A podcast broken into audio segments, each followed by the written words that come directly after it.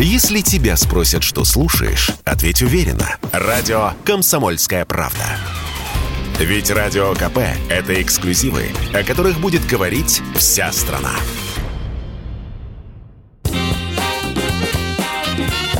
Был бы повод –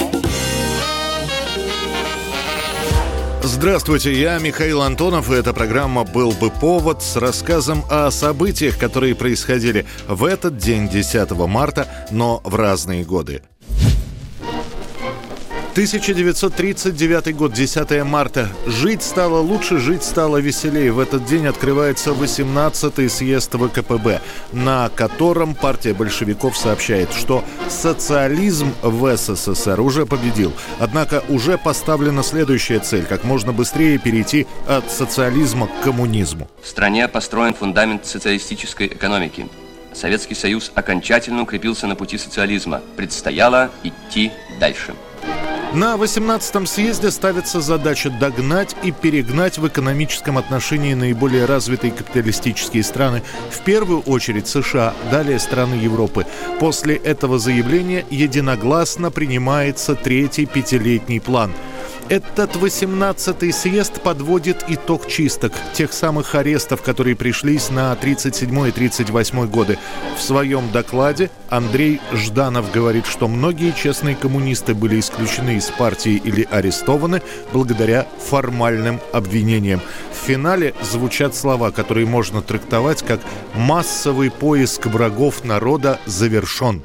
Приятно и радостно знать, что кровь обильно пролитая нашими людьми, не прошла даром, а дала свои результаты.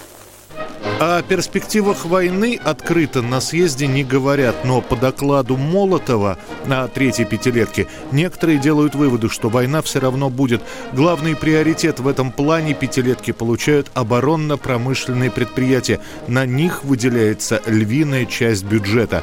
Чуть позже, уже после съезда к сентябрю, выйдет указ о всеобщей воинской мобилизации, и ряды Красной Армии к завершению 1939 года по сравнению с цифрами пятилетней давности увеличатся почти в два раза. 1967 год, 10 марта, разгорается Вьетнамская война, в которую США втягиваются все сильнее и сильнее. С 10 марта продолжаются не только массированные бомбардировки, но и налеты американских ВВС на объекты промышленности Северного Вьетнама. В самих США война во Вьетнаме на первых полосах газет. Пишут, что людские резервы американской армии на исходе, война превращается в дистанционную. Солдаты уже не стараются продвинуться вглубь территории, остаются на своих позициях, предпочитая обстрелы с дистанции. У нас двое погибших, сэр. Подорвались на мине. Нам нужна помощь. Срочно. Быстро вскочили. Бегом отсюда. А то накроет всех одним снарядом. В американских городах тем временем разгораются антиправительственные протесты и акции. Аресты активистов проводятся чуть ли не каждый день, а включившийся в президентскую гонку Ричард Никсон проводит свою кампанию под лозунгом «Нам нужен мир». Мы не позволим этим мятежникам и бездельникам учить нас, как вести войну.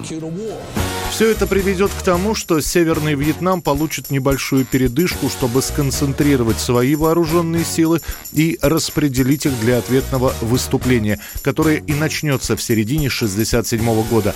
Война США со Вьетнамом будет длиться еще целых 8 лет. 1970 год. В свой первый телевизионный эфир выходит передача «Человек и закон». Чуть позже появится одноименный журнал для читателей. В прессе регулярно публикуются статьи о преступниках и их задержании, появляются фильетоны про взяточников и спекулянтов, да и самый популярный книжный жанр у советского читателя – это детективы. Начиная с 70-х есть указания партии и правительства сделать милицию и ее службу ближе к народу. По соображениям этики мы не показываем вам этот процесс крупным планом. Но я хочу сказать, что к этим людям закон был очень строг. Э, подумайте сами, полтора года принудительного лечения в закрытом учреждении. Выходит целая череда фильмов про сотрудников правоохранительных органов. Самый показательный пример – запуск многосерийного фильма «Следствие ведут знатоки». Снижается подписка на журнал «Советская милиция». К журналу «Сельская жизнь» начинают выпускать специальное приложение «Подвиг». В нем повести военных лет и произведения про милицейскую работу. И вот теперь на телевидении у милиции своя передача. Правда, какие-то громкие дела «Человек и закон» вначале не показывает. Упор делается на пресечении бытовых преступлений, воровство, форцовка, мошенничество. Автомашина ГАЗ-24-4009 Мария Мария Константин. Значит, автомашина принадлежит автокомбинату номер 4. Значит, э, Владимир Петрович, вы сейчас куда едете на автомашине? Ну, он начальник у меня. Начальнику. И куда вы едете с начальником? Ну, куда?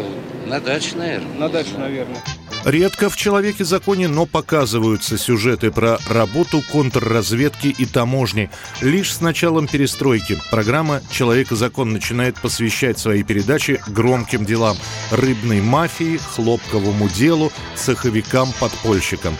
После развала СССР выпуск передачи на какое-то время прекратится, а обновленный «Человек и закон» появится на экранах лишь в 1997 году. 1972 год, 10 марта. Широко об этом в прессе не говорят, лишь сообщают, что небольшой инцидент произошел на Минском радиозаводе в Белорусской ССР. Авария устранена, несколько человек пострадали. Однако сначала на уровне слухов, после и вражеские голоса говорят, на заводе на Минском произошел мощнейший взрыв. Количество погибших исчисляется десятками.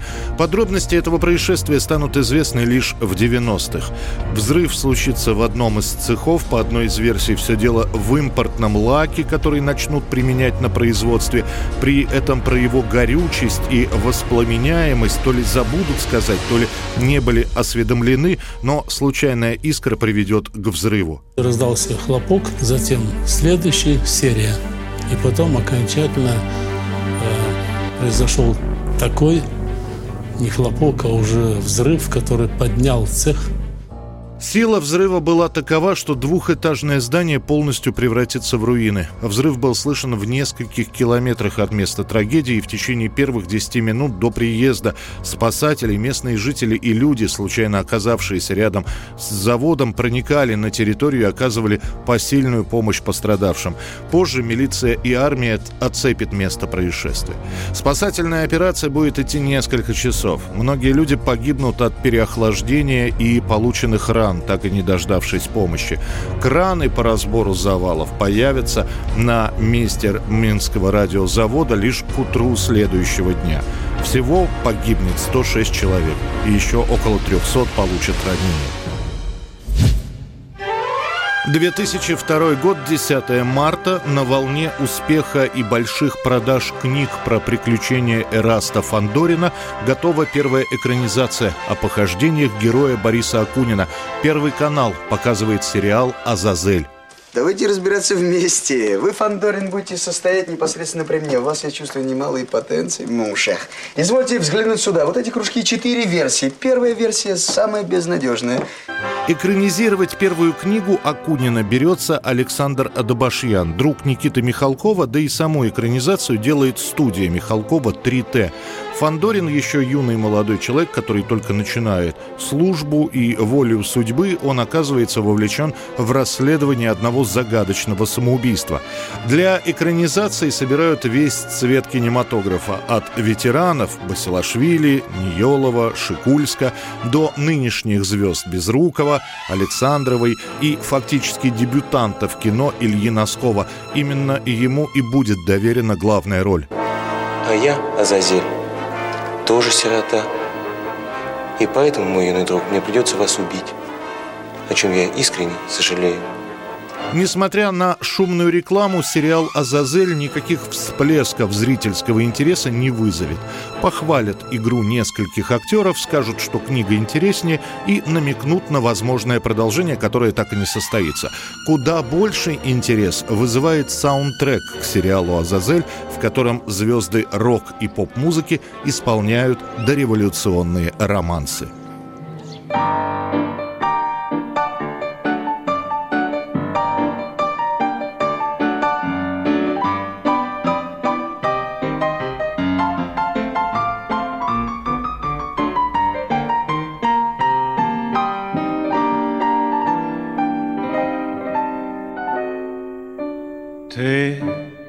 Смеешься, дорогая, ты смеешься, ангел мой, И тоску свою скрывая, сам смеюсь над собой.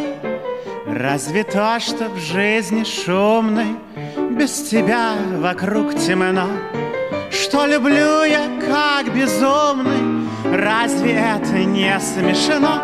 Смейся, смейся, громче всех, Милое создание, Для тебя веселый смех, Для меня страдания, Для тебя веселый смех, Для меня страдания. Не зажгла еще любовью Своего сердечка ты, не приходят к изголовью Ночью жаркие мечты смеешься безотчетно Ты свободна и вольна. Словно птичка беззаботна Словно рыбка холодна. Смейся, смейся громче всех Милое создание. Для тебя веселый смех Для меня страдание. Для тебя веселый смех. Это была программа «Был бы повод» и рассказ о событиях, которые происходили в этот день, 10 марта, но в разные годы. Очередной выпуск завтра. В студии был Михаил Антонов. До встречи. «Был бы повод»